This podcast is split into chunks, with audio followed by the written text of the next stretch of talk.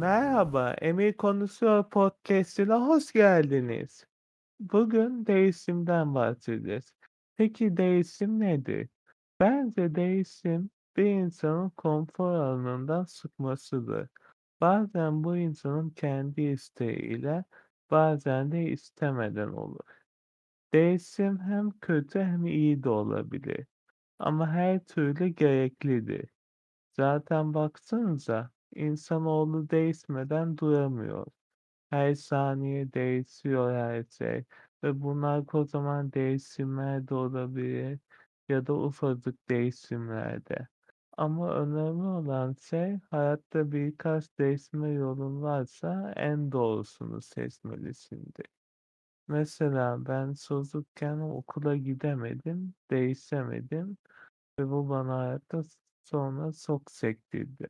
Hatta hala bazen sektiriyor. Ama bu tamamıyla negatif bir şey değil.